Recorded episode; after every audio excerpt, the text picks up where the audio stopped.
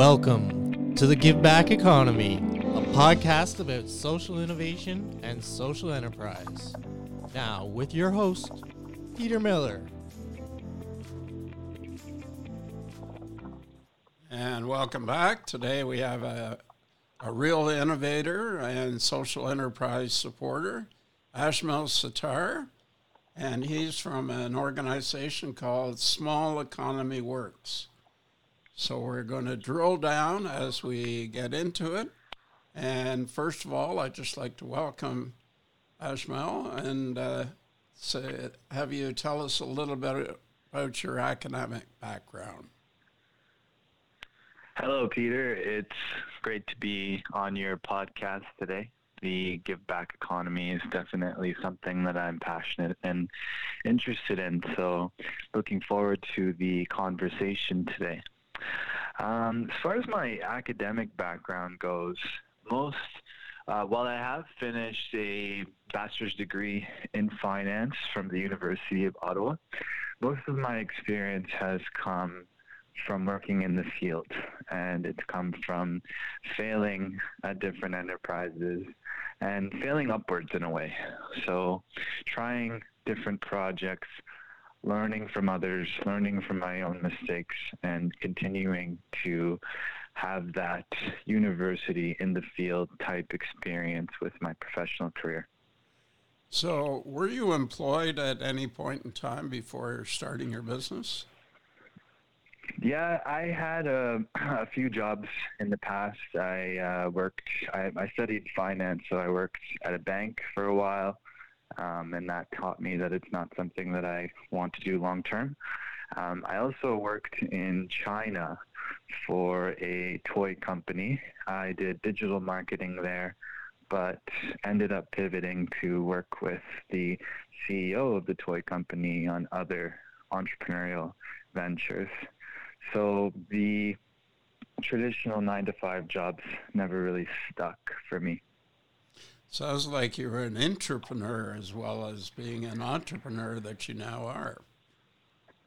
Indeed, indeed. I think um, all employees should be thinking about the bigger picture when it comes to whatever their job, whatever job they're in, and that would lead to a better experience for yourself and also your employer when you're trying to innovate and come up with the best possible solution for not just your particular role, but for the company as a whole. So, out of this, you created Small Economy Works. Can you tell us how mm-hmm. you came up with that name? Absolutely. So, Small Economy Works essentially represents this idea that regardless of where you are, you can innovate and be an entrepreneur and build economy. And uh, oftentimes in the conversations that we have today regarding innovation and the future of business, um, rural, remote, northern communities are often not included in that conversation. It's not really a part of the design of where economic development strategies often are thought of. And so small economy works is about the capacity building and development of young people and different folks that live in small communities, as well as working on strategies that are particularly uh, relevant and effective when you may have a smaller population size or you may be in a more isolated area and not as connected to the bigger levers of a national or provincial or territorial economy.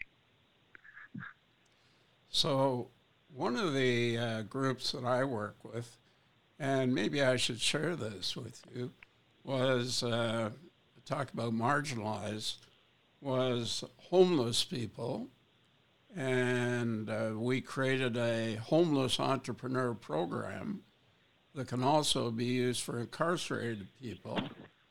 And so what we did is we identified 150 businesses that could be started for under $50. But uh, what I'd like to know is a little bit more about some of the partnerships. So, for example, have you heard of an organization in Quebec called CEDEC? Um, that stands for Community Economic Development and Employability Corporation. Mm-hmm. And I can connect you with them if it's of interest. Another one that you may find interest is called uh, Next Door. Have you heard of that one? I have not. Okay.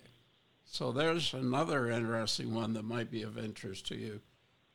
They're, what they're doing is they're creating uh, communities who can reach out in terms of different services and just for activities that are happening in neighborhoods. So once again, very interesting, and I'll, I'll provide you the contact for that one as well. But let, let's get back to small economy works. So Sure. let's talk about, I guess, are you doing services and programs or both? We're doing both, and um, our work has primarily focused in on the development of training programs. So we have been operating an entrepreneurship and social entrepreneurship training accelerator for the past five years up in Nunavut under the name Inspire Nunavut. And the idea of our core training accelerator is that if you hyper localize technical entrepreneurial content to geographic places, culture, and lens of the world, um, there's a higher likelihood of the content and information being learned. And on top of that, the other thing about it is gaining technical and soft skills is always better when you're doing rather than sitting in a classroom in front of a whiteboard or um, just reading it from a book. So, our belief is that when you attempt to start a social enterprise or a business or a community project while you're learning technical content related to business and in general and marketing and business models and everything else that revolves around the business it would lead you to be more employable at a minimum it would increase your soft skills and your future skills such as resiliency and curiosity and adaptability and then um, if you're truly that entrepreneurial individual you can take your business venture and turn it into your living. So um, commercialize and sustain whatever business model that you continue with. So ultimately, everyone should be able to think like an entrepreneur, regardless of the direction or pathway that you end up taking with your professional career. So, are you teaching uh, these people about both entrepreneurship and social entrepreneurship? Yes.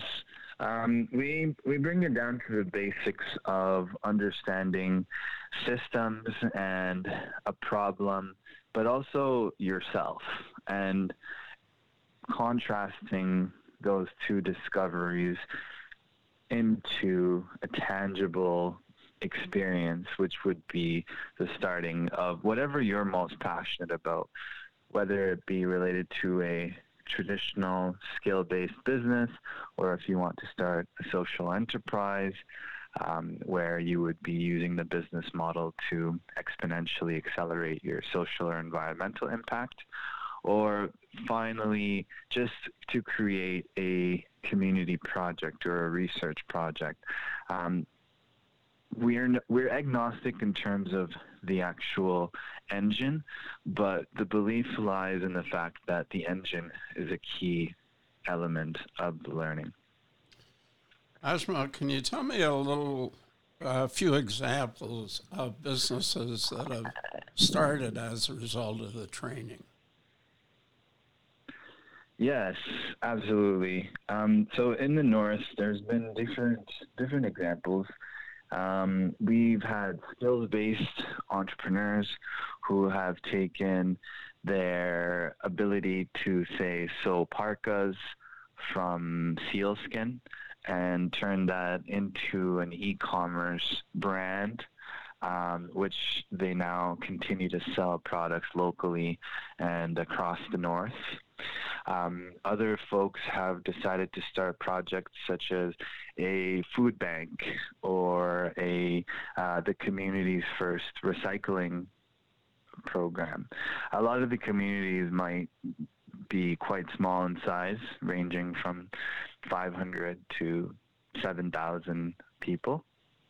And so ultimately, whatever people identify as the challenge at hand, that's what they develop a business model around. So we've had bakeries, we've had people who have taken their artistry and turned it into uh, something more digital in nature, such as developing logos and doing graphic design. We've had people start programming for other youth. Um, there have been projects related to food, and there have been projects related to um, starting a virtual reality arcade. Um, so, and and a lot of other more basic business models that just relate to selling products and services. Now, a few days ago, when we uh, first talked about this, you had some very exciting news based on a grant that you just received. Can you tell us about that, please? Um, well, it's still being, the details are still being figured out, but ultimately we're going to be in a position to expand our work across the Arctic and uh, work with many more youth. And the model, I should add, um, so the approach that we use, we call it hyperlocalization. And so what that means is at the beginning of the development of a program in any place that we work, there's um, what's called a social lab process that happens where we bring together people from different stakeholder groups within that region ultimately to inform a learning approach and an ecosystem that would support young people in their entrepreneurial learning journey. And so, what we're going to be able to do even better now is to um, work with experts from each region and let and build the platform for them to be the ones to share information and uh, learning materials in the approach and language and um, style that works best for the young people from that particular place.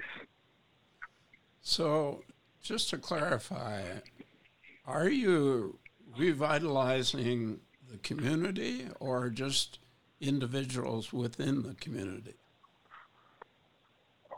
Well, I believe that the revitalization or even the excitement and energy of a couple of individuals can make a huge impact across a community. Our programs work with um, up to 15 people in a community for between three to six months. And if even 10 of them are starting little projects or businesses, it creates an effect in the communities that is quite positive. What we've seen in the past is, you know, people will start, people from the program will just start businesses, and then other people will start to join and do it on their own, and it creates a, little bit of that pinball effect. Um, and so that's one of the effects of the program and the specific training pro- accelerator. Um, and but there are other ways as well to revitalize more in a technical term because I think the communities themselves have quite a bit of um, infectious, positive energy, as entrepreneurial energy that already exists. It's just a matter of um, cultivating it and showing young people some pathways that make sense for them as they're aiming to um, improve their own lives and ultimately improving their own lives uh, is intrinsically connected to improving the community. So, is this for startups only, or does it include existing businesses? Well, it's it's it's it's right now. It's for the most part focused on people, um, individuals. It's a skills-based accelerator, and so these individuals are often starting new ventures. But what we're working on is developing more readily available content and material for the general public, so the impact can go further. We've just been really focused in on perfecting the approach and the the materials and building that digital infrastructure that could allow for like a scaled up learning experience and approach at least for the organization itself so the other thing to mention is that the programs in each region are led by leadership teams that are from the region. So for example um, in nunavut um, most most people who live there are Inuit, um, and the managing director of Inspire Nunavut, her name is Sandra Kaunak, and she lives in Iqaluit, and she leads all of the operations in the territory. And so, Small Economy Works' job is more to be that platform that is feeding into everything Sandy does. So she has the digital infrastructure to be able to do uh, the work that she needs to do that is specific to um, Nunavut and the young people that we're working with there. So it sounds like a lot of your program is face to face. With the virus now in place, has that altered the way that you're delivering your program? Yes, definitely. It really um, it came as a it came as a a shock, obviously, as it did for everybody. We were about to start four, four new programs, and so we had to put that all on hold. And the team's been working on bringing everything digital, and we're. But I think it's been positive as well because it's forced us to rethink how we could bring our experiences of working with um, this specific population and into informing how, how to create a more holistic digital learning experience. Um, so I'm excited for what we're currently building, um, and I think it's going to be pretty special in terms of how we can provide asynchronous learning and synchronous learning digitally but ultimately also to prepare for when things get back to normal and we can we can sort of um, test what the best A B um, sort of we can A B test what the best blended optimal blended training experience could look like. Now, in these communities, do they have kind of the equivalent of a board of trade where people can gather together, together and share their ideas and share their information? Yes, yes. So um, there are many different organizations that are focused on economic development. There are chambers of commerce within each region. There are funders. And so there's an existing uh, robust ecosystem, mostly consisting of financiers. Um, and they're there for when you're ready to access funds. But a lot of young people don't have the capacity to take advantage of that yet. So that's what our job is, is that streaming of getting more people to a point where they can access all of the resources that are available. Okay. Social enterprise is kind of a, a below the level that you're dealing with. Have you tried to introduce and educate the communities that you're dealing with in terms of terminology and what it means? Absolutely. And since we started five years ago, uh, what we initially found was that traditional business may not have the best brand in a lot of the communities, as it was seen by some as a more individualistic um, path, whereas social enterprise connects very well with culture. And so in Nunavut, the government has developed a set of principles um, called the IQ principles. Um, it stands for a longer word that I can't say right now. but ultimately, um, these principles are almost exactly in line with the principles of social enterprise.